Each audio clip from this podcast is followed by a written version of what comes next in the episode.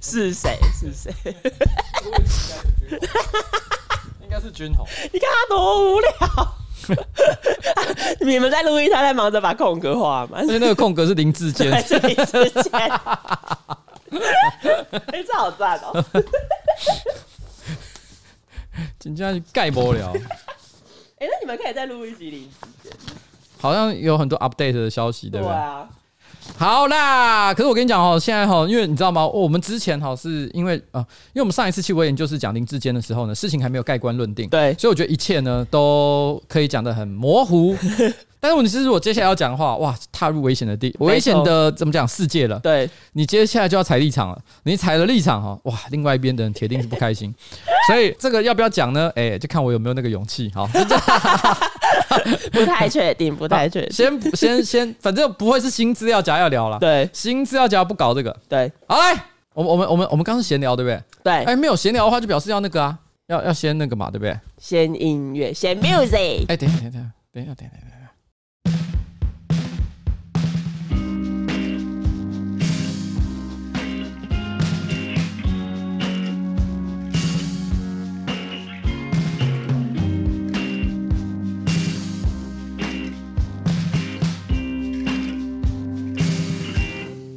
Hello，各位观众，大家好，我是上班不要快的瓜杰，AK 台北市议员邱伟杰，在我旁边是我可爱的小助理彩玲。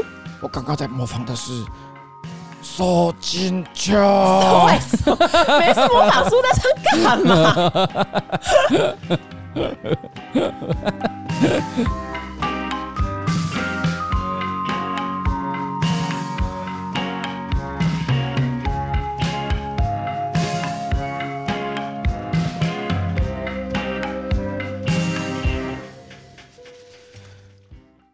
哎，今天是我们的第一百零三集，没错。这个我们一开始还是要刊物了，对不对？Yeah。这刊物好像我不止一个人有来写了，我有看到。嗯，对。好，但问题是，我觉得他写的东西呢非常的好，我觉得值得是让大家知道的一个重要资讯。长知识，长知识。其实，其实你知道，我知道一部分。等一下我可以再谈。好，就是因为呢，上周播出的那一个我是混蛋吗特别篇呢，因为我们里面有讲到那个有一个混蛋不小心把人家的车撞出去，然后公车司机给他告鬼，对，给他告鬼。然后因为那时候呢，呃，可能捷克东业啊就有说，哎，他们觉得公车司机的公司可以理赔嘛，可以有那个保险。那这个部分呢，就有听众来讯说这是错误资讯。那这一位听众呢，他本身呢是台北市的公车驾驶，公司的保险是归公司，三万块以下的赔偿呢是驾驶自己要全额吸收，要三万块以上才有公司介入比例分摊。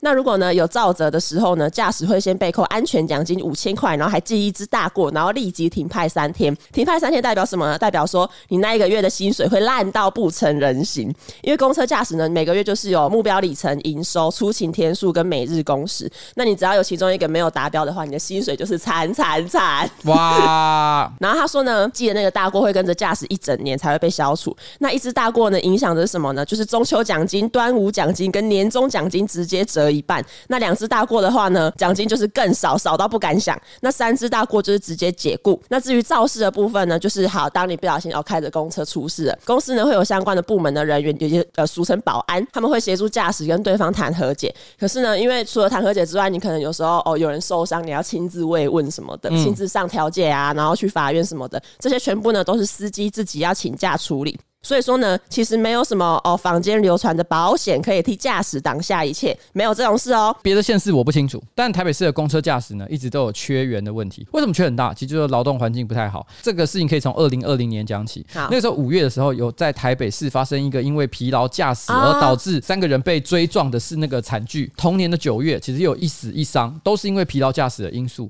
所以当时其实我就有对台北市政府提出一个质询，说：哎，如果今天疲劳驾驶是一个问题了的话，那就表示说我们必须要改善劳动环境嘛，因为我们目前可以看到，就大家可能工时过长之外，还有很多所谓的隐形工时，嗯，就是那种东西呢，它不会在班表上出现，可是工作时间过长的问题却一直都没有被解决。嗯，那当时呢，其实台北市的公车处是解释，就是说，因为目前哦，公车的这个驾驶真的人就是太少。但是你想想看，有一个工作为什么人太少，但是还会有人同时在讲说，我要找工作都找不到。嗯，因为这两边的条件没有办法吻合嘛。有的人哈，他找不到工作，可他希望要有一定程度的工作待遇，那可能因为公车司机的工作环境刚好就是特别不好的，所以他当然招人招的是比较辛苦一点。所以我在二零二零年的时候就曾经说，我们要应该尽快解决劳动环境的问题。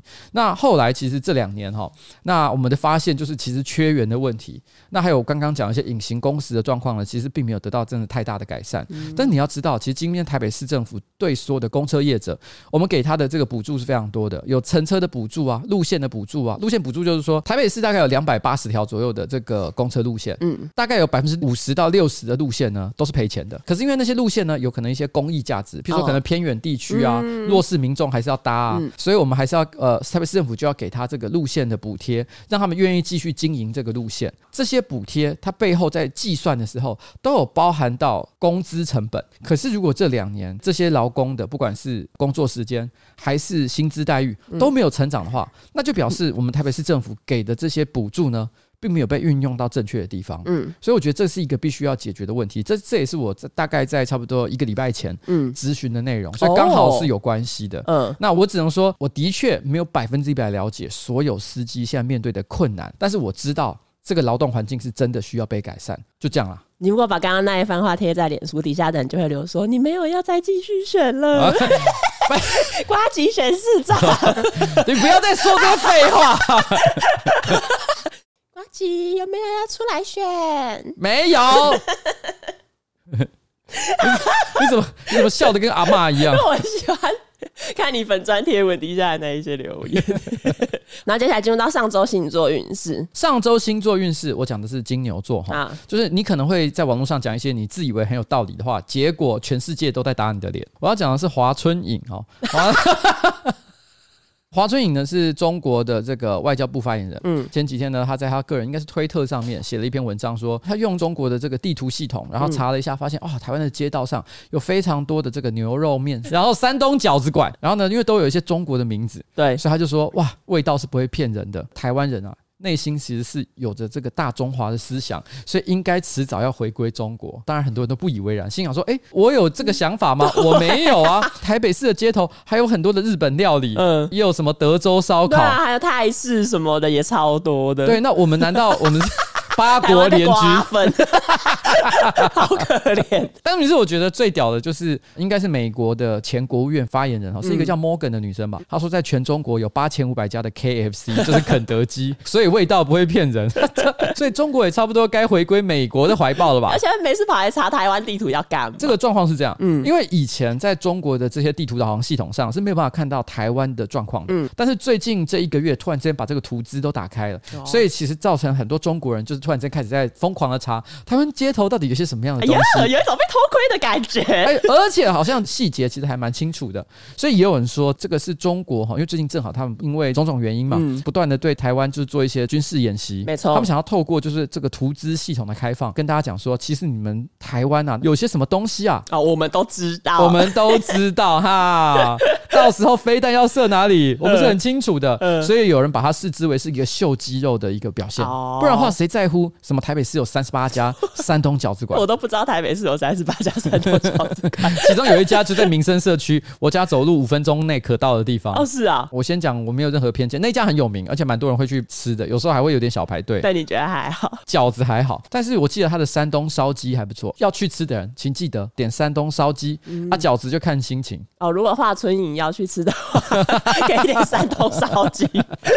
欢迎你来台湾吃一下家乡味，对，吃一下家乡。我要讲的是天蝎座，天蝎座呢也是上个礼拜，他试图澄清一件事情，可是却越描越黑。好，我要讲的是 Drake。就是那个加拿大的饶舌歌手，因为我们上上周不是有讲到凯莉娟很喜欢搭私人飞机嘛？这个新闻一出来之后呢，当然就是有很多名人也被跟着爆出来说，哦，那个谁谁也喜欢搭飞机啊，尤其是泰勒斯。泰勒斯的发言人呢就有说，你不能把错全部推给泰勒斯哦，因为泰勒斯呢很常把他的飞机出租给别人呐、啊，所以呢那个报告里面说的有一些行程呢，其实大部分都是别人在搭，不是泰勒斯在搭。哦。另外一个被爆出来的名人就是 Drake，他跟泰勒斯不一样，泰勒斯是透过发言人出来澄清。可是 Drake 可能是自己出来在他的社群平台发文，他就说呢，那个飞机啊是工作人员把飞机移动到别的机场，其实呢那上面没有任何的人。哇！然后这话讲出来，大家就说哈，就大家以为他真的是要澄清什么东西，但他讲这个没有澄清到，因为你如果飞机没有载人，那不就代表你更没有必要做这件事情吗？你知道，因为这一些艺人 Taylor Swift，嗯，因为他曾经跟另外一个时尚品牌共同推出环保主义系列的服装，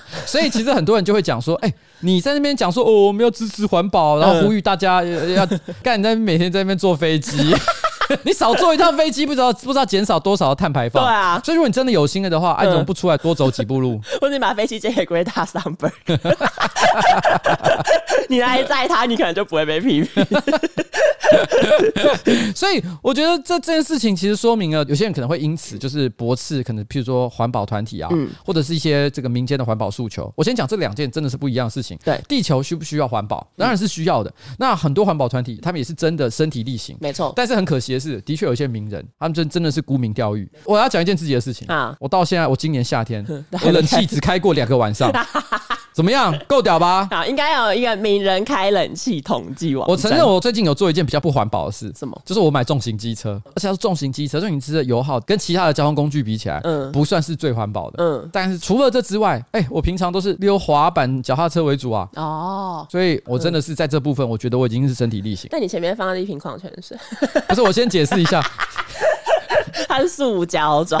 我跟你讲，这是我刚刚在办公室另外装的。哦，你应该记得吧？嗯、我平常在录音的时候，我都带自己的水壶。对对对。但你知道吗？我昨天水壶啊，不小心遗留在我的议会办公室，因为我昨天晚上正好要跑行程，嗯、所以我就买了一罐矿泉水。但是问题是，我今天喝完之后，我另外就灌了办公室的水进去。可是我跟你讲，因为保特瓶这东西，这种材质毕竟本来就不是拿来重复使用的，所以我会觉得没办法真的把它拿来当水壶用。好，所以这就是我们上周星座运势。接下来呢，我想要讨论一个问题，你知道 Frank Ocean 是谁吗？其实我没有在听他的歌，但我知道这个人。哦啊、我有在听，我还蛮喜欢这个歌手的。哦，真的啊？他是一个美国知名创作歌手。Uh huh、但但因为你不能说他是什么嘻哈歌手或者什么 R&B 歌手，因为他好像是不喜欢被定义，所以只能说他是知名创作歌手。我简单介绍他是谁呢？反正他就是除了是一个歌手之外，他其实在出道前呢就已经为比如说小贾斯汀啊、碧昂斯啊、John Legend 写过歌。他二零一一年出道吧，他现在已经出道十年，可是他只发了三张专辑。嗯哼，他 Spotify 前十名热门歌曲呢，每一首都有数十亿的播放次数。哇哦，所以算是是一个就是还蛮有名的作品，也不错的歌手。那他最后一张专辑呢，在六年前发行，然后去年他成立了一个自己的奢侈品牌，叫 Homer。前几天呢，他这个奢侈品牌的官方网站发布了一个新品，叫做 XXXL。H bone ring 就是一个 H 形状的一个环，因为 H 是它品牌的那个名字、uh huh.，Homer 就是 H 嘛、uh huh.，ring 就是环，反正它是一个黄金十八克拉的戒指，然后售价呢是两万五千美元，大概相当于七十五万台币吧。对啊，就是一个戒指要七十五万台。除了这个两万五千美元之外，同样的戒指呢，还有其他比较平价的选择，但平价其实也没有到多平价，就是一千多美元跟五千多美元。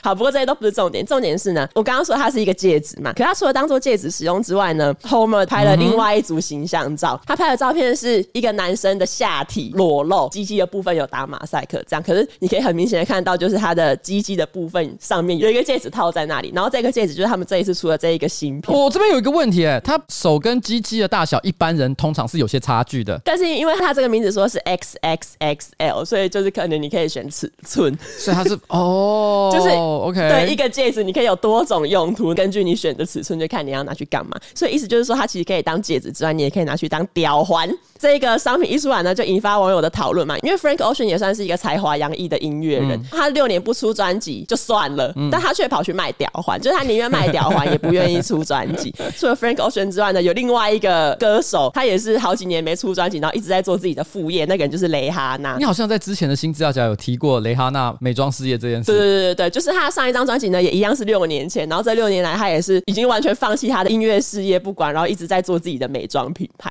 网友讨论的重点就是说，为什么？这一些人明明就是也是在音乐上也有很不错的成绩，但最后呢都跑去做一些音乐以外的事情。但我觉得这个一切都是先入为主的刻板印象。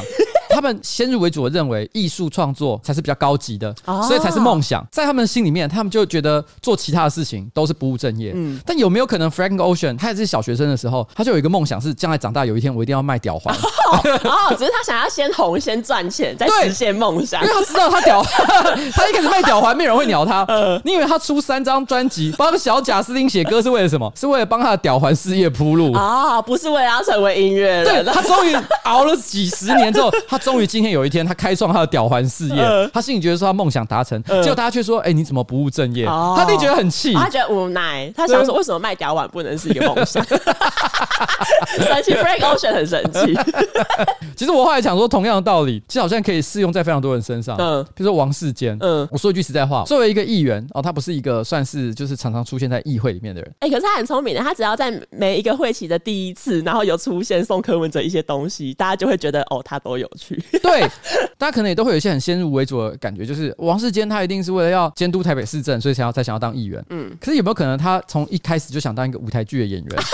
你知道吗？他可能每一次会期开始之前，嗯，他都会关在自己的办公室里面，然后写一些剧本。哎，你要注意看他他咨询的内容，虽然不见得很有意义，可是都很优美。这也是为什么大家都觉得，哎，怎么那么有梗的感觉？就是因为他很认真在写啊，他在写他自己的莎士比亚脚本，然后呢，接下来铿锵有力的把它念出来。柯文哲，嗯，难道你不觉得毛毛的吗？哎，他连讲话都是抑扬顿挫，哎，他的梦想其实是去英国皇家剧院演出。但可惜，因为种种因素，他只能在台湾当政治人。就心中有舞台，哪里都是舞台。对。你要想 王世坚，他除了念台词很厉害之外，大家都知道他还会拉小提琴。嗯，他其实是一个艺术家哎、欸。大家因为他的长相，先入为主的觉得说，干这个人一定是一个搞政治的政客。呃，不然就只能演恰吉。对，没有，在他的心里面，他是一个艺术家。啊，我之后会用不同的眼光看待王世坚，我 我会有点 respect 这个人。然后接下来呢，也是一个。我觉得是因为你才有很多网友分享的新闻，有啦，我有看到啦，很多人都有传给我。对，应该很多人都传给你。你在讲那个霍格验孕法，对不对？没错，没错。反正大家讲的就是呢，在验孕棒发明之前，大家是用什么方法来验孕呢？答案是青蛙。青蛙验孕法呢，其实又叫做霍格验孕法。霍格其实就是那一个发明这个技术的那个科学家。一九二七年，这一个英国的动物学家呢，霍格他就发现说，有一个青蛙的种类叫非洲早蚕。非洲早蚕呢，它在受到激素刺激之后会开始产卵。那时候的科学家们都知道说。孕妇的尿液里面会有垂体产生的激素，你把女性的尿液样本呢注入非洲早产的皮底下，五到十二个小时之后触发它产卵的话呢，就代表这一个女性有怀孕。你知道我看到这个新闻的时候，我一直很想问，嗯，你们真的有做过这个新闻事实的查核吗？有啊，真的有这件事吗？嗯，真的有这件事情，哎、欸，这太离谱了吧！而且那时候就是为了要找到可以测验女性到底有没有怀孕的方法，科学家用了很多动物做实验，所以好像除了青蛙之之外，他们也有。在母老鼠里面打过尿液，然后也有在母兔子里面打过尿液，然后但是因为，然后哦，但是因为他们的反应都不是很很明显，因为他们就是好，假设是兔子好了，兔子打进尿液之后，兔子死掉了，代表那个尿液的主人是有怀孕的，所以就那时候好像有一个片语叫做 “the rabbit die”，就是兔子死了，代表你怀孕了的这个意思。事实上，兔子或是老鼠本来就会死，因为他们被打入尿液之后，科学家要把他们解剖来看他们的卵巢啊。之后为什么变成青蛙？就是因为青蛙不用解剖，而且青蛙会一直活着，又可以重复使用。我觉得我们人类啊。怎样？拿鱼来口交，呃，把尿注到兔子跟青蛙的身体里面，呃，我们到底有多可怕？欸，而且我前几天才看到有一个新闻说，有人拿鱼来恶作剧，就那个人他喜欢把鱼放到随机一个陌生人的鞋子里面，因为他想要看人家就是穿鞋子的时候发现哎，滑滑的或者什么反应。我们到底想怎么样？我觉得如果我们为了生存，嗯，所以我们要吃其他的动物，这无可厚非，对，这也是一种自然的常理。但因为现在大家都过得很好，对。然后我们拿鱼来口交，拿鱼来口交。然后我们为了要知道自己到底有没有怀孕，呃，哎，你要想这个东西，你你这新闻写说是一九四零到六零年代，这是一个非常流行的一个验孕方法。但事实上，就算是在在二十世纪以前，嗯，以前的人不知道怎么验孕，他们有活不下来。就是你有一定要知道吗？你有一定要知道，你知道了以后要干嘛？有很高的几率，我不是说一定，嗯，你验的目的，当然有一些人可能是验了之后说，哦，哦，我们终于有小孩了，好开心。可是有另外可能 maybe 一半的人，嗯，他们是觉得说，哦，选，那我这个一定要想办法把这个小兔崽子给拿出去，嗯，然后你牺牲了一个小动物的生命来做这件事，这就是为什么青蛙很划算，因为它可以用很多次，因为因为你把它注射进去之后，它就会产卵，产卵之后又出生新的青蛙，对啊，可以产生更多的验孕青蛙，没错，又是一个验孕永动机。哎，它同一只可以重复使用。哇，好恐怖！如果我是青蛙，我就想说三小。但幸好我们还在六零年代之后呢，发明了这个验孕棒，所以我们再也不需要牺牲任何的动物来做这件事情。因为你要想，哇，它怎么在身体里面不断的接受人类的尿液？对啊，这到底是怎么样的一回事？而且每个人还浓度不一。你知道那个吗？呃，我想想看，我不太确定我念的对不对，就是 Sputnik 二号。哎，我怎么好像有印象？那是什么东西？S P U T N I K，但它应该是俄文呐，哈。哦。然后它其实是美国跟苏联他们在那个冷战时期，大家都在做太空竞赛嘛，每个人都想说，干我谁先射火箭上去，他们都在看谁做的比较快。在一开始的时候，其实苏联的科技进展是比美国要快。嗯。当时因为苏联毕竟是集权国家，比较没有那种人权啊、保护动物的观念，所以他们做第一次的这个太空火箭实验，火箭的名字叫 Sputnik 一号。哦。然后射上去的时候是没有人，也没有任何东西。在上面，他只单纯想看这火箭射不射上去。嗯、射上去之后，哎、欸，发现可以。那接下来要射人了吗？没有，他觉得太快，所以我想说，我先载一只动物上去。那个叫 Sputnik 二号，嗯，上面就载了一只狗，那个狗的名字叫莱卡，嗯，他把那个莱卡砰就射到那个太空中。嗯、当然，射上去的那一瞬间，因为这个新闻可能有发布嘛，嗯，所以全世界的人都在挞伐苏联，说天哪，你居然把小狗狗射到太空去！啊、很多动保团体就在那边骂他们。嗯，隔了几天，然后苏联就很低调的公布说，很不幸的那个莱卡呢，还是在这过程当中离开人世。但是他有在火箭上度过了快乐的最后几天。你怎么知道？对，而且你想了就觉得很恐怖。对啊，这只狗在没有任何人照顾的情况底下，在太空中漂流了几天，死掉，那是怎么死的？对啊。后来苏联大概起码射了三四十只狗上去，一直到好像第四十几只狗吧，才成功的就是返航。你你懂我的意思吗？历史性的狗，对，历史性的狗，它成功的活回来。可是因为只有莱卡这一只比较有名，因为它是第一只就被大家拿来讲。其他的狗可能有名字，可是大家也都不太记得。嗯。然后后来，因为对于苏联来说，这不算是一个很光彩的新闻，所以他一直没有大声在宣扬这段历史。嗯。一直到后来很晚，可能最近这十几二十年吧，苏二啊，悄悄的就是帮莱卡立了一个铜像。真假？就是纪念在太空冒险过程当中牺牲的所有的小狗狗，就是有一个莱卡小雕像这样。但是成功回来的没有雕像，只有莱卡有雕像。成功的想说，哎、欸，你都不知道我有多害怕，为什么只有莱卡有雕像？所以我心里在想，其实这些小青蛙，可是不是也应该帮他？那这样会有太多只，因为他说，他说这二十年间有成千上万只青蛙被拿来煮鸟衣，反正只有第一只是最重要的、啊，成功怀孕并产卵的青蛙，小玛丽之类的，之类的做 人类历史上第一只验孕青蛙。下一则新闻我其实看完超神奇的。我我跟你说，下一则新闻呢，我看到的时候，苹果新闻网它标题写说，世界纪录最长指甲超过十三米，她上厕所怎么擦屁股？然后它的内容是这样：美国有一个女生呢，她就是以双手最长的指甲取得金氏世界纪录，然后总长呢是一千三百零六点五十八公分。然后这个人呢，她是来自美国的戴安娜阿阿姆斯壮，她留指甲留超过二十五年，上一次剪指甲呢是一九九七年。为什么她决定要这样？就是因为她的女儿呢发生意外过世，然后让他决定。再也不要剪指甲。戴安娜忽然不剪指甲之后呢，孩子们呢就劝他说：“哎、欸、妈，我觉得你还是剪一下指甲啊。”戴安娜呢就只告诉孩子说：“别管我。”然后某一次，她突然敞开心房，告诉孩子说：“哦，你们知道，就是因为哦，你们有一个素未谋面的姐姐过世了，所以我才不剪指甲这样子。”然后孩子就接受这个原因了。你生气的点应该是觉得说，你小孩子过世跟你不剪指甲的关系到底在哪里？不是，不是，不是这个吗？这个也是一个，可是不是最重要的重点。哦、好，那你说，接下来新闻就说呢，长指甲应该要怎么保养呢？有时候戴安娜呢会让女儿帮忙彩绘她的指甲，但是因为指甲太长了，可能要四到五年才能做一次彩绘。大家最关心的就是说，哎、那你的指甲这么长，你要怎么做任何事情？戴安娜阿姆斯壮他就说，哦，其实能做的事情很少，还有他的女儿跟淑女都会帮忙，从捡起地上的衣服啊，到打开冰箱门啊，其实都有一定程度的困难。如果有纸钞呢掉在地上，他可以捡；可是如果是硬币呢，他就不能捡。他 说他也不穿有拉链的衣服，他未来呢也不会剪指甲。就算有人拿钱来跟我说我要买你的指甲，他也不会愿意买。你知道我生气的点在哪里吗？我不知道。苹果新闻网的标题说，世界纪录最长指甲超过十三米，他上厕所怎么擦屁股？哪里有讲到他上厕所怎么擦屁股？我是抱着求知的心情点击这篇新闻，想要看他到底要怎么有这么长的指甲，然后擦屁股，但是没有写。你居然是为了这个理由？我我觉得合理来讲，生活当中很多大小事他都不能做。嗯，我只能说他的家人非常容忍，因为他说的这个不剪指甲的理由真的非常的怪异。对啊，有有一点像是我生活当中有一件事情不想做，譬如说我我觉得洗头好麻烦，嗯、然后我就十年都不洗头，大家都已经觉得臭到不行了。你人家问说，哎，请问一下，你为什么都不洗头？嗯，因为我的猫死了。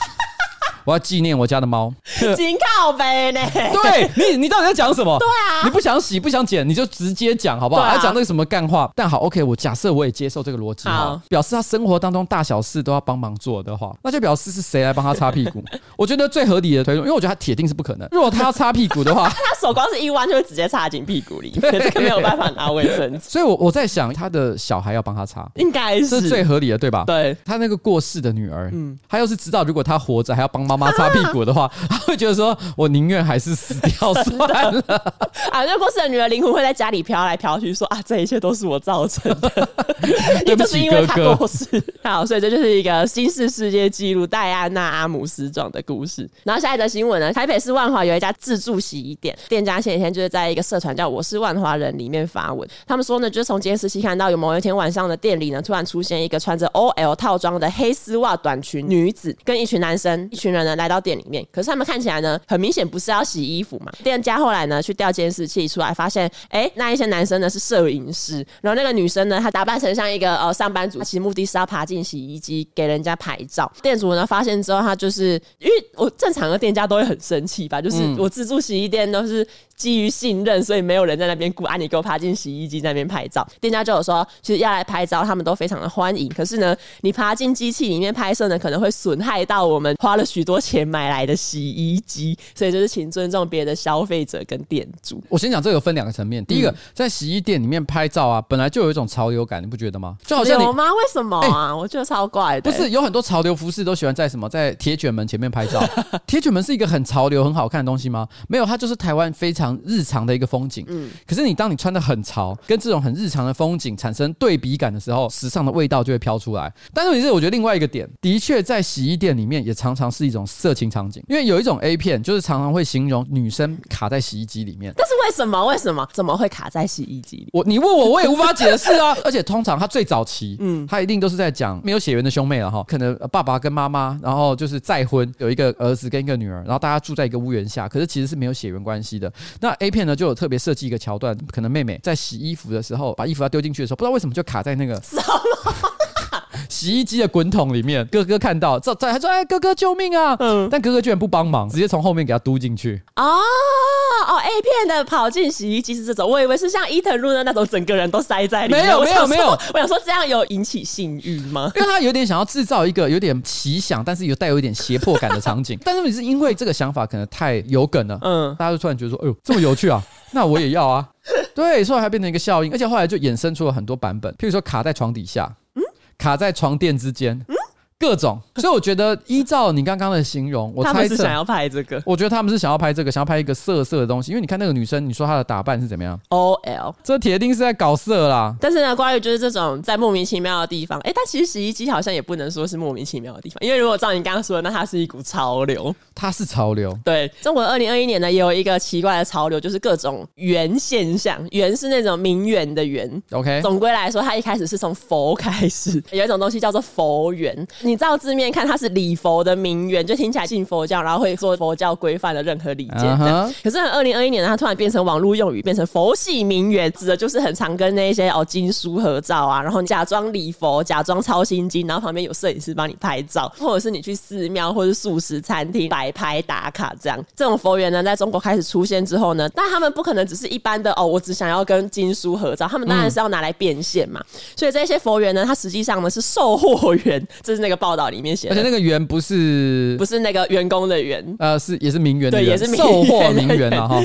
就是这些售货员呢，他们其实是借着拍摄这一些照片，假装跟佛结缘，这样，但实际上是在帮自己赚取利益。哎、欸，其实台湾也有一些类似的、啊，纯粹讲讲流量来讲的话，就是健身员、健员有哎、欸，台湾有健身员，健身员呢、啊，其实根本没有在运动，只是去健身房摆拍个照片。啊、对对对对，而且现在还有洗衣员啊，洗衣员是什么？明明没有人要洗衣服，你跑去洗衣店拍照。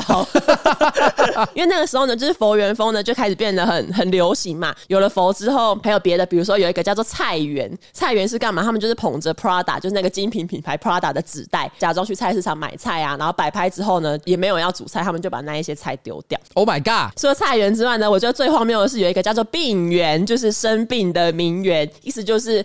你会拍你住院，然后打点滴躺在病床上的照片，在你的社群上面、网站上面发文说：“哦，我得到了什么癌症啊，然后什么忧郁症啊什么的。”然后因为你 PO 了之后，就会有很很多网友同情嘛，就说：“哦，天哪，你一定要早日康复啊！我希望你赶快好起来。”过没几天，这一些病人呢就会说：“哦，谢谢各位网友的支持，因为你们的祝福，我已经康复喽。我为什么会康复呢？就是因为我在生病的期间，我吃了这一些这一些东西，然后就开始卖保健品。这个基本上你是讲的是诈骗了吧？因为你前面那些东西只是摆拍的，对，只是摆拍。”他就觉得也没有犯法，就算了。对，可是说，哦，我生病了啊，我就是靠这个东西好起来的。对啊，这诈骗啦，这已经是诈骗啦。但我其实我刚刚突然想到一个一个事情，就是你知道这些名媛他们的特征就是什么？就是他们会去做很多根本不是他们真的有在做的事情，对，假装他们有发生这个状况。那其实还有一种人，嗯，他会不断的尝试各种工作，把这个工作的过程拍成影片，并且同时呢推销一些商品。嗯，那个人就是。台志源，什么一日礼仪师啊，什么一日什么真的耶。大厨啊，你看他全部都是摆拍，台志源哎，官媒要来整治这个现象。这个现象就是它其实是在去年在中国很流行的一个现象，可是后来就是其实有一些官媒有出来大力的批评这一些现象，不知道现在在中国的状况是怎样。下一则新闻应该也是上个礼拜有很多人看到的一个新闻，在哥伦比亚有举行一个 U20 田径锦标赛，然后在四百公尺的赛跑项目里面发生一个意外，就是有一个十八岁的意大利十项全能选手，他叫诺尼诺，在这一个比赛一开始鸣枪起跑之后，他其实就领先其他跑者，而且我看他就是曾经还一度有到第一名的位置。可是呢，他就是跑跑跑跑，不知道为什么呢？他在最后冲刺的阶段，他速度很明显的放慢。然后你看那个影片，你就会看到他就是一直有点扭捏，就是他一直把手往他的裤裆那边摆，好像在瞧什么东西。嗯，其实报道是说他的下体一直跑出短裤。他短裤到底是穿哪一种啊？他就是有一点到大腿根部的那一种短裤。哦，对，然后他跑的时候，他就一直在瞧他的短裤。但是呢，因为后来有一个西班牙的体育记者，他就有说他在瞧的其实不是短裤，而是他的阴茎，因为他就说 他的阴茎从他的。裤裆跑出来，因为他底下不是那种紧身，他是短裤的裤管有点松松的。最后呢，搞到就是他速度越来越慢，变成最后一名这样。后来这个诺尼诺他就是有在 IG 上面说，他觉得他这一次的表现其实是很令人失望。然后他也说，当然一切都是因为裤子的问题。其实事后他的感觉很糟，然后他也很感谢他的家人跟朋友有帮助他克服就是赛后这几个小时发生的事情。然后可是他也专门批评媒体报道这件事情的态度，因为媒体常常报道说哦，霸凌事件很多啊，搞得好像就对霸凌事件。很关心一样，可是呢，媒体呢却又发表了这一些文章。那还好呢，我是一个恢复得快的人哦。可是如果有一些人可能比较敏感，可能就会对那一些人造成很大的伤害。我觉得霸凌是全部都看个人主观的感受啦。我觉得其实这个世界，我基本上相信还是是善良的啊。外面在施工，那是哭吧？我们今年到底施工了几次？我都不知道在。我真的很想问，我们现在外面现在有个现在有个施工的声音，他妈那个那个咚咚咚的声音传进来。然后呢，今年操他妈，我们到底施工几次了？真的很鸡巴，从搬来这边之后就一直在施工，大概每隔两三个月就要施工一次。对啊，这只是一条小巷子。对啊，到底有什么好施工？你要把它改成什么啦？对，每次施工整条路都封起来，我有时候都好想走出去问他说：“操他妈，我台北市议员，你跟我解释一下，现在在干嘛？”但蛮想听他们的解释，就到底 好了，我不管哦。哎、欸，但是我在找这个新闻的时候，我发现另外一个，就是之前好像一样是美国，好像也有办一个跑步的比赛，它其实是一个男子三千米障碍赛，就是你可能跑一跑，你要跨栏什么的那一种。嗯。嗯，然后有一个选手叫 Martin，他在初赛的时候跑跑跑，然后跨栏什么的，结果他的睾丸就露出来。然 后马英九哦，马对，马英九，然后搞完露出来之后，他自己其实没有发现，他就继续这样子哦，比比比比比赛，然后最后呢，他就是以第四名的成绩成功的就是进入到决赛。这样比赛结束之后，他就是完全没有发现，他还很开心的跟队友拍手啊、击掌、跟庆祝什么的。他拍手击掌的时候，蛋蛋还在外面吗？我知道。不知道，然后在新闻就说，因为他好，他可能初赛的时候穿的是那一条短裤，就他决赛的时候呢，还是穿那一条短裤。然后就是搞完还是露出来。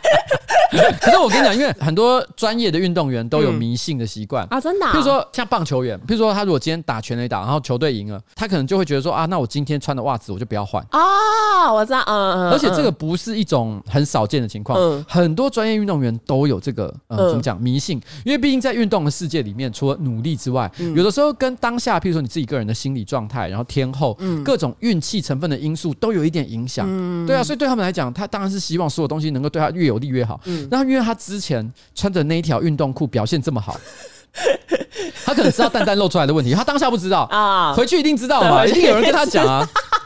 他搞不好心里就想，就是这个东西哦，幸运福丸，对，这是我，这是我的福丸，福气丸，我要让我的睾丸自由。反正我要说，就是在这一种比赛，其实好像什么鸡鸡蛋蛋不小心露出来，也不是这么少见。好，大概就这样。好，然后下一则新闻呢？下一则新闻，我想要讨论的是那些不合理的 dress code。为什么我想讨论这个呢？就是因为上礼拜有一个新闻，就是因为你知道有一些记者的工作，他们是好像会去见证就是死刑执行的过程，然后把它写成报道这样。我觉得台湾好像嗯，好像没有这样的事情。对，应该要说啊，台湾死刑执行的次数。也比较有限，一年可能都是个位数，或者是大概十次、十来次。那因为我曾经看过一篇报道，他就说美国见证过最多死刑的记者，我知道，我知道，什么好像看了他一生看了四百多次。对对对对对对，我觉得我看一次，我可能就心理创伤啊，真的。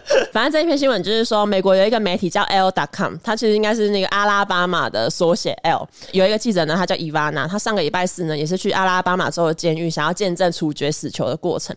可是呢，那时候他就是被狱方拒绝进入，原因是因为伊娃娜的。裙子跟鞋子不符合服装的规定，可是伊娃娜呢，她后来就有说，她其实在这之前曾经见证过七次的死刑执行，也都是穿裙子哦，然后也都是穿差不多的东西，所以她觉得她的穿着没有不适当的地方。而且呢，如果狱方有服装规定的话，应该要在之前她可能比如说申请的时候就应该要跟记者说有服装的规定，但她也没有接到任何相关的通知，嗯、哼所以她就是当天狱方就是不让她进去，所以伊娃娜她就必须要跟当地的摄影记者借什么渔夫装啊，然后换上。自己就是放在车上的网球鞋之后才可以进去。除了他之外，有另外一个美联社的女记者，也是被这样子，就是在众目睽睽之下站在一群人前面，然后被检查服装。然后后来 L.com 他就有向监狱方还有地方政府投诉，就说这个行为其实是不合理的要求。美联社也有表示说，你们为什么要特地挑出女记者在众人面前检视女记者的穿着？这样其实是对记者的专业是一个羞辱歧视。监狱方呢就有致电道歉，就说其实他们。一直都有服装规定，那一些服装规定后来发现也都只有针对女性的访客。然后他说，其实一直都有服装规定，只是因为他们以前没有执行，是因为监狱后来就是有新的主管、新的典狱长之类的来，然后那个典狱长呢，他决定要严格的执行这个服装的规定，所以才会造成这一次的这样子的误会。这样，因为我看一下，他其实那时候针对他的批评，第一个是裙子嘛，对，第二个是他的高跟鞋，他高跟鞋他穿的是所谓的鱼口鞋，嗯、鱼口鞋它就是像一般的高跟鞋，但是前面有开一个小洞洞，对对对，那个洞洞会让你可能两根左右的脚趾露出来。对，我觉得在商务场合啦，哈，的确我们会认为就是有露趾的鞋子，不管是凉鞋、拖鞋，还是说是这种鱼口鞋，都会被认为稍微是比较不是那么正式。那在某一些比较严肃的商务场合，譬如说假设你去白宫跟总统见面，嗯，之前也有，我记得好像是运动员吧，还是什么样的女生去跟这个总统见面的时候，因为他们的服装可能比较随意了一点，也因此被拿来挞伐，说，哎，你怎么可以这样子穿这样子去跟总统碰面？所以我觉得的确在。在商务或者是政治的场合，常常会出现这种服装的限制，没错，而且的确是对女生会多一点点，因为这最主要的规范点都有点像是肢体裸露的程度，嗯，倒也不见得是色情啊，可是他们就觉得正常就是要包起来，因为男生的服装、日常服装绝大多数都是包起来，所以，所以，所以好像大部分的规则的确是针对女生而来，嗯，其实关于服装这件事情的规定。我小时候，我们的确会有那种很强烈的意识，就是到某些地方，譬如百货公司、美术馆，然后到高级餐厅的时候，嗯、我们都会觉得好像有一些 dress code。对，我妈就会说，去百货公司不能穿拖鞋，但其实百货公司也没有明定说你进来不可以穿拖鞋吧？但大家都会对于去这种公众场合，尤其是这个公众场合的所谓的高级标准，常常跟他的消费水平是有。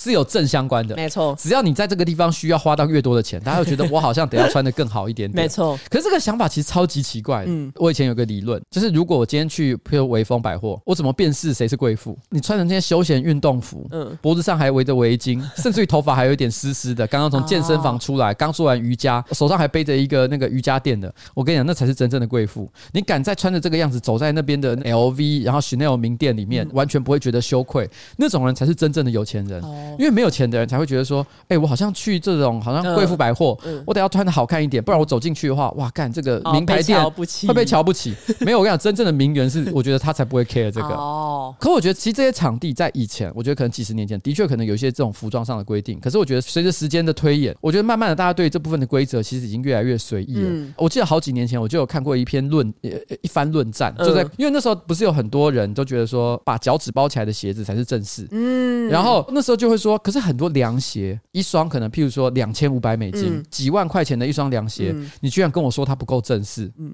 凭什么？那那个标价要留着、啊，你买凉鞋那个标价不要剪掉，到时候才可以跟人家吵说，哎、欸，我这双两万多块美金。我觉得现在其实这部分真的是已经变得比较宽松，宽松一点。这个其实你可以从奥斯卡上的服装可以看得出来，因为以前可能真的会觉得说，哎、欸，你要是穿凉鞋不登大雅之堂。嗯、可是因为毕竟现在有一些有设计过的，真的很好看的凉鞋，它可能跟某些类。型的服装搭配起来，真的是也是相当的好看。嗯，所以如果今天有一个女星这样子穿着出席一些稍微正式的场合，可能大家也不会立刻就因为她露出脚趾，直接说：“哎，我觉得你这不太对劲吧？”对啊。所以我想这个东西是一个应该要与时俱进的规则了。嗯。但是当然的，我我觉得这个东西也不是说什么非黑即白，这个有点像是大家互相尊重，嗯，不用特别觉得说哪个一定是对，哪个一定是错的。嗯。但我这边就有有简单问一个问题。好，假设有一天今天啊，网红 Toys 进到监狱里面去，以下哪几个人不能够探监？嗯。一国栋，嗯、二牛排，三健保，四以上皆是。哈，好，干你全部不认识，对不对？来，我们问一下东叶好了。欸、东叶，来，你刚刚听到我的问题吗？如果今天 Toys 被关到监狱里面去，然后呢，以下几个人不能，以下哪一个人不可以去探监？一国栋，二牛排，三健保，四以上皆是。牛排吧？啊？为什么？因为搞不好 Toys 吃素啊。不是啊，不是脑筋急转弯吗？当然不是，因为以上三个人呢，全部都是穿短裤跟拖鞋为主的。什么啦？是吗？好像是。好烦哦！我本来想了一个我觉得还蛮有趣的梗，结果结果你们都不会回答，这样让我整个都冷掉。那那那，请觉得这个有趣的网友一定要留言支持瓜老板的这一个笑话。我不管了，拜拜。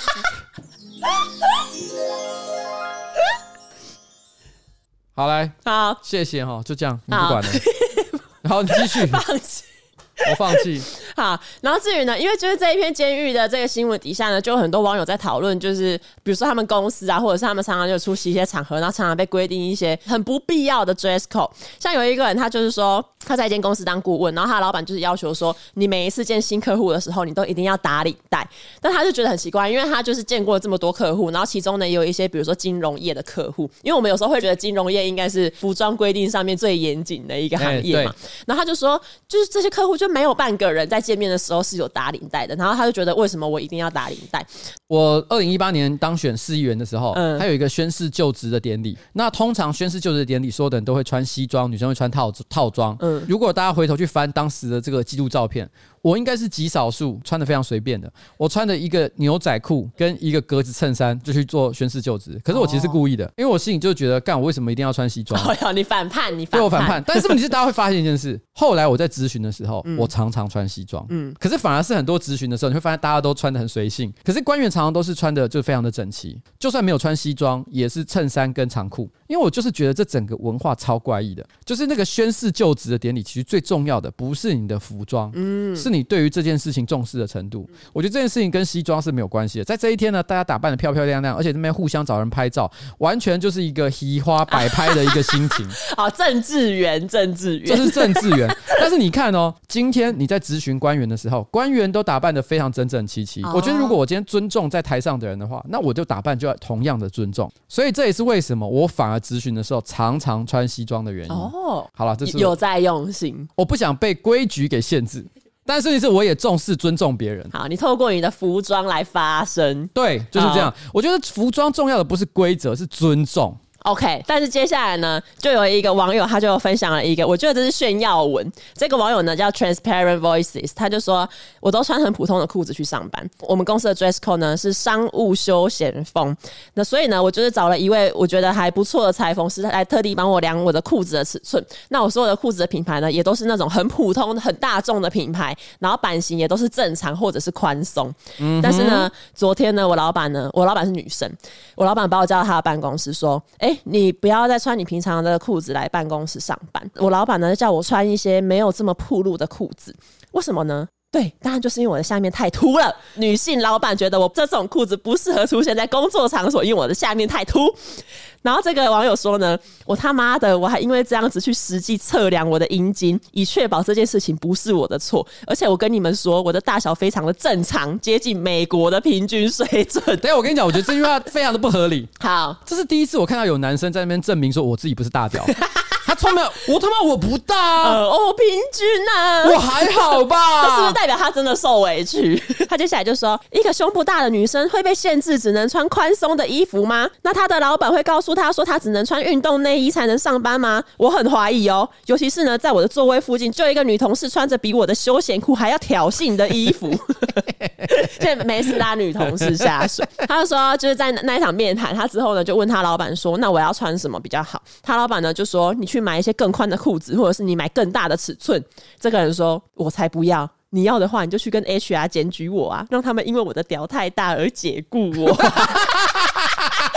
他就是希望他的工作记录上多出一条说，因为屌带太大被解雇。他他想要这个加在他的人生履历里面。对，他刚刚的陈述，我突然之间可以理解。嗯，为什么他的屌看起来那么明显？嗯，因为他有勃起。因为他为什么？因为他的女同事穿着暴露。还其实他是看到他的女性老板，然后也有忍不住勃起。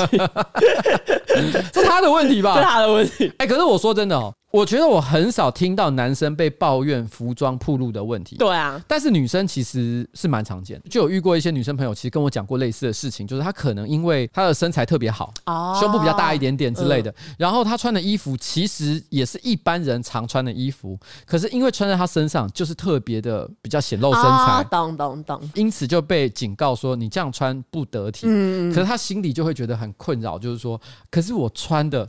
跟就是一般人是一样的衣服，对对对对，只是我可能就是啊、哦、胸部比较大，看起来比较紧，然后就要被说哦你穿的很暴露。对，那那那你你希望我怎么样呢？嗯、难道我要因此去选择穿一些让我自己看起来比较丑陋的衣服，嗯、那个样子才叫做符合规范吗？嗯、我觉得这种限制在女生的身上，我觉得比较容易理解，而且我相信真的是有，而且也可能比较不公平。可是我觉得男生。啊，是不是因为没有看过男生被 dress code 困扰过？对，所以我真的觉得你是不是？你我觉得你还是稍微想一下，你就你就稍微把自己的鳗鱼藏起来，因为没有人想把视线的焦点放在那上面，真的太痛苦了啦，真的。那我问你，你们有没有遇过什么你们觉得很不合理的 dress code，或者很不合理的服装规范？像我以前念高中的时候，也是一天到晚在那边规定什么哦，你的袜子一定要超过脚踝三小的。然后我那时候也是觉得超级不合理的。哦，我觉得现在应该没有了。但我那个年代啊，我们规定要穿白色的鞋子，但是你说这个白色的鞋子还有个规定，不可以有 logo。然后 logo 不可以有颜色，比如说你买白色的 Nike 球鞋，但是它的那个 Nike 的那个勾勾不可以是黑色，不可以是红色，不可以是绿色，不可以有一个条纹，什么都不可以。你就是要整个全面都是素面的，那就是只能买盗版的鞋啊，你知道吗？那让我们在买鞋的时候非常困扰。有时候我们真的不是故意，而且我那时候其实有点小皮，嗯，因为好我知道说要买白鞋嘛，他说 logo 也不能是有花纹的，所以我后来就正好找到全白的鞋子，可是鞋底的边缘可以看到有一个红色的线条，你知道，你是那种那种，我想说这样可以吧？吧？哦，符合规范吧？我这是鞋底呢。呃，然后是不是那个 logo 部分也也没有什么明显标识。对，结果后来呢，训导主任看到我还是把我叫出列。嗯，就在招会的时候说：“来，穿出来，你是不是觉得你自己很聪明？” 他叫我把鞋子脱掉，光着脚走回去。啊为什么要这样啊？我因为这样子被惩罚的记录非常多次，就是因为我都会在一些小地方想说这个这样可以吧？嗯，然后每次都被纠正，而且每次都是球鞋。干，我那时候就觉得说这些球鞋他妈的规定有够烦。他们想要就是完全白色的东西。对对对对对。有些台湾自制品牌的球鞋，嗯，其实刚好都是符合规范，他就希望你买这种东西。嗯，所以这是你觉得你被不合理的 dress code 限制的案例。你是不是要讲什么厉害的东西？我没有要讲什么很厉害的东西。是东叶有一些很想要抱怨的东西。好，东叶你讲。刚才去搜寻了一下我脸书的 po 文记录，我打了一些关键字，像校服、教官，有十几篇文。全都是我在骂以前的学校的我，分享几个给大家。啊，因为我有个理论，就是越是精英的学校，越不会管学生的穿着。对熊女生来说，你们顶多是被教官念一下。像我们这种学店扣子没有扣好，他就直接进行警告。嗯，对，所以就是月份的学校越会管服仪，是 吗？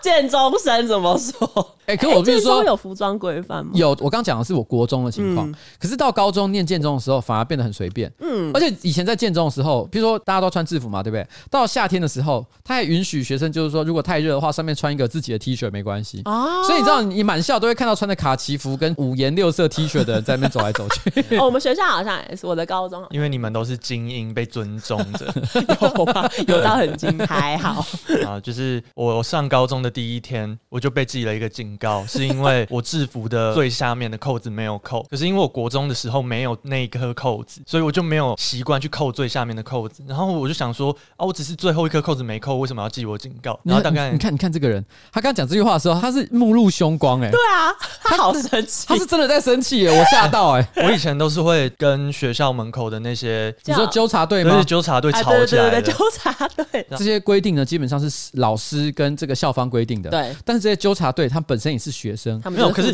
纠察队有一个现象，就是只要是他们的 bro。就可以很简单的放行哦。他们是那个纳粹的那个什么盖世太保，对，他们是盖世太保，他们服膺于权威，对，然后做他们的鹰爪。没有啦，没有很多做纠察队的应该都是好人啦。对，他只是希望这个学校保持一个良好的秩序。没错，要 要有纪律。好，你继续讲。然后这是我二零一三十一月二十九号 po 的文。我靠，他真的是复仇心好重哦。外套没拉拉链就记警告，什么烂校规，没拉拉链伤风败俗，没拉拉链。妨碍风化，没拉拉链是铺路狂吗？等一下，是没拉拉链真的是不可以哦。外套，外套拉链呢？哦，外套是不可，外套可以啦。外套的设计之所以有拉链，就是为了让你拉开也可以，拉上也可以。但是没拉拉链穿外套的话，那你就设计一个长袖的，那就是毛衣，那个东西叫做毛衣，或 者帽 T 帽 T。接下来这篇文，二零一六年一月的时候 po 的，我靠我靠，这是编年史，dress code 编年史，记警告编年史。对，那是一个重补修的寒假，在寒假的今天，穿着便服的教官记了穿着校服的我警告，我还能说什么？你是老大，你说了算。他说穿着便服的教官，意思就是说他其实好像不需要守校规，嗯，但是问题是他却记我这个有穿制服的人。但是事实上，其实的确校规从来没有规范教官要穿什么衣服，哦，所以其实这是一个歪理。就你用这个对比，其实本身不成立，而且你并没有说你到底违反了校规哪一项，因为有可能你穿的校服，可是问题是呢，你校服上面 用签字笔写了一个干字。或者是你把袖子卷起来，然后里面是包手的刺青，所以你因此被记过。我被记的原因就是又是因为我外套忘了拉拉链啊，因为谁会一直记得外套拉链要拉着这件事？我问你，彩玲，你最喜欢的电影是什么？拉拉链，所以你要做一个拉拉链的男人。好，你还是要拉拉链。好，你继续讲。然后下一篇文也是二零一六年的二月，你真的，他真的好疯哦。那是一个冬天早上要升旗，因为很冷，我就把学校外套内自己的外套，我自己的外套里面有一个帽子嘛。然后因为那天早上很冷，我就戴上我自己的帽子。教官就走过来说：“请问你有什么问题？为什么要戴上帽子？”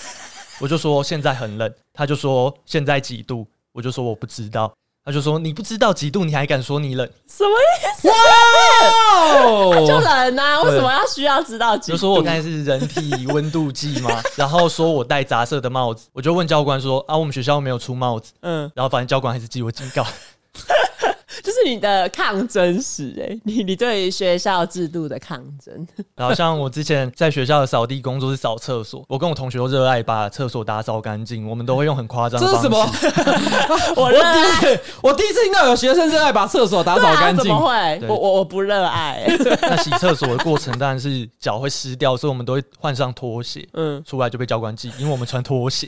然后说我刚刚在扫厕所，嗯，他就说那你一出来就要换上鞋子，然后就说脚还是湿的。但我还是被记警告了。我觉得后面这两项是有点不合理。对，想要知道我读什么学校，可以到我的脸书看，上面有写我读了什么高中。好，我无言了。无言，你是对什么无言？对这个学校，我对于这个小朋友的复仇心感到无言。对啊，我为什么要记这么久？从二零一三年记。我是觉得你已经可以 move on 了，我现在气得牙都在抖。结果这么久还可以气得牙都在抖，真的很生气。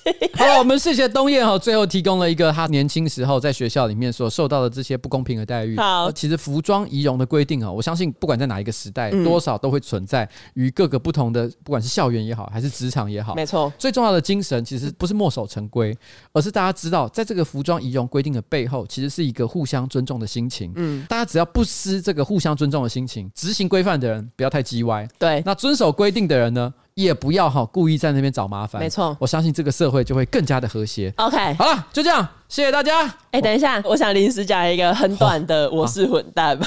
什么、啊？这个很短，这个真的我很无言。反正要投稿可以私讯瓜吉脸书粉专。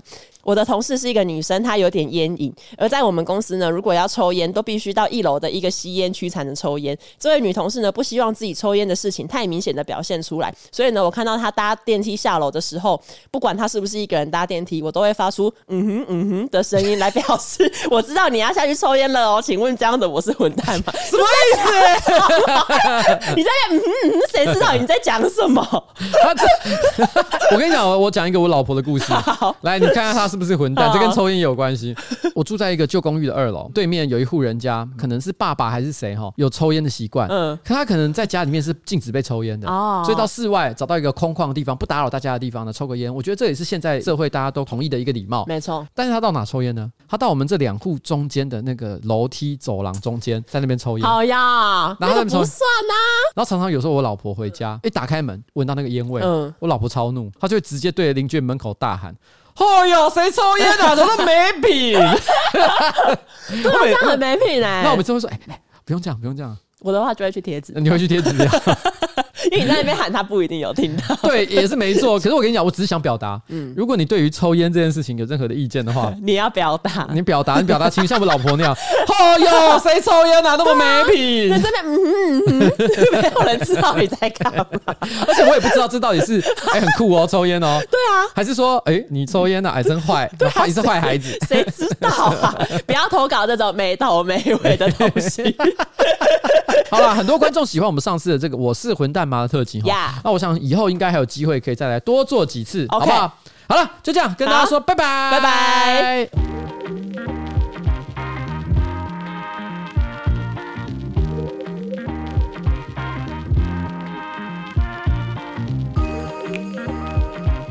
我也觉得好像写纸条好一点，在门口那边大喊，我都好怕人家冲出来。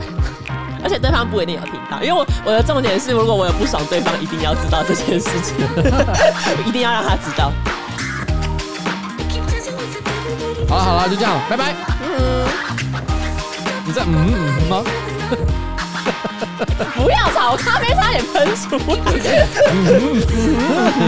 到底在嗯什么？他为什么觉得对方会理解他要讲什么？内心小剧场开始。好了，拜拜，拜拜。